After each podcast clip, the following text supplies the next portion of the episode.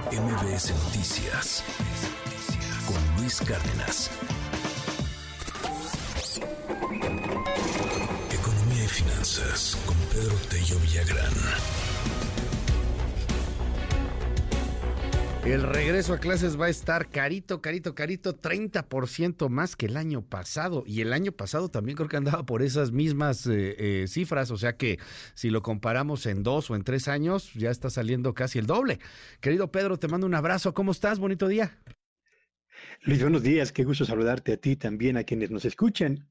Sí, estamos a poco más de tres semanas de que inicie el ciclo escolar 2023 con el regreso a clases de los niños de preescolar, de primaria y de secundaria, eh, que está pactado para el próximo 28 de agosto. Y lo que habría que señalar, Luis, es que ya desde ahora, pero incluso semanas antes, el regreso a clases de este 2023 se está tornando en el más complicado de los últimos años. ¿Por qué?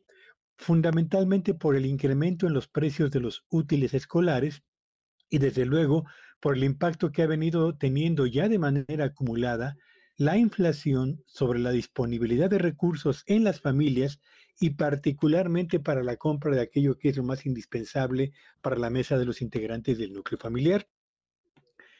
¿Qué es lo que se está estimando para este 2023? Bueno, de acuerdo con la AMPAC, la Asociación Nacional de Pequeños Comerciantes, eh, este año los gastos promedio que tendrá que realizar cada familia para poder atender la lista de útiles escolares de cada uno de sus hijos suponen un incremento del orden del 30% respecto a lo que se gastó el año anterior.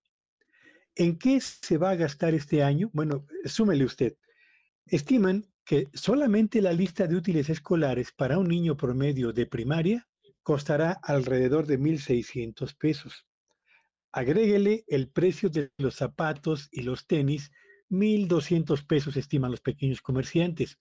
Sume el costo de los uniformes, cerca de 1.900 pesos, y de una mochila, 500 pesos, lo que le genera ya un gasto de alrededor de los 5.200 pesos.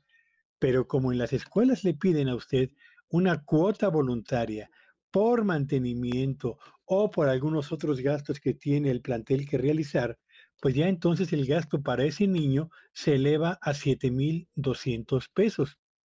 Multiplíquelo por dos o por tres hijos o niños integrantes de, una, de un núcleo familiar y vea usted la cantidad de recursos que tendrán que erogarse en este mes de agosto, concretamente en las próximas tres semanas, para que los niños regresen a clases e inicien su ciclo escolar 2023 es evidente que no pocos eh, padres de familia van a solicitar una prórroga de una semana o tal vez dos para poder presentar completa la lista de útiles escolares y es evidente que en no pocos casos van a tener que acudir al tarjetazo o incluso al empeño de algunos bienes electrodomésticos para poder cubrir el monto de los recursos que se requieren para el regreso del ciclo escolar. Así que, Luis, estamos a tres semanas de iniciar un ciclo escolar y vaya que la inflación hará que el arranque de este sea verdaderamente un viacrucis para buena parte de las familias mexicanas.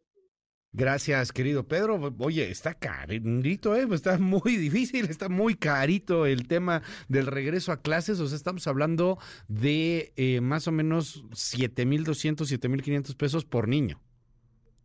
En efecto, Luis, que, comparado con el año anterior fue un 30% más. Y ahora estamos hablando de un promedio, porque no es lo mismo el monto de útiles escolares que pagas para una escuela pública que para una escuela privada no son las mismas cuotas mensuales en el caso de las escuelas privadas, ni los costos de inscripción.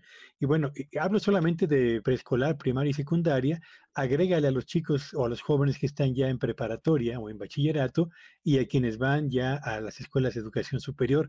Así que sí, estamos frente a un auténtico via crucis para la economía familiar por el regreso a clases. Y yo me acuerdo que el año pasado hablábamos más o menos de un incremento similar, no, no recuerdo si era veintitantos por ciento, treinta por ciento, si no es que un poquito más. O sea, si le vas sumando de lo que fue hace dos años, te sale ya prácticamente en el doble, ¿no?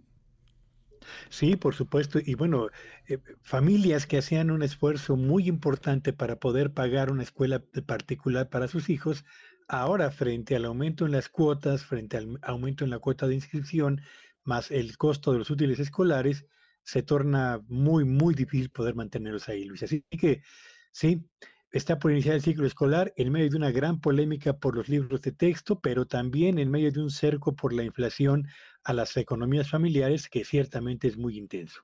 Gracias, querido Pedro. Te seguimos en tu red. ¿Cuál es? Síganme en Twitter en arroba Petello Villagrán y que tengan un espléndido fin de semana. MBS Noticias con Luis Cárdenas.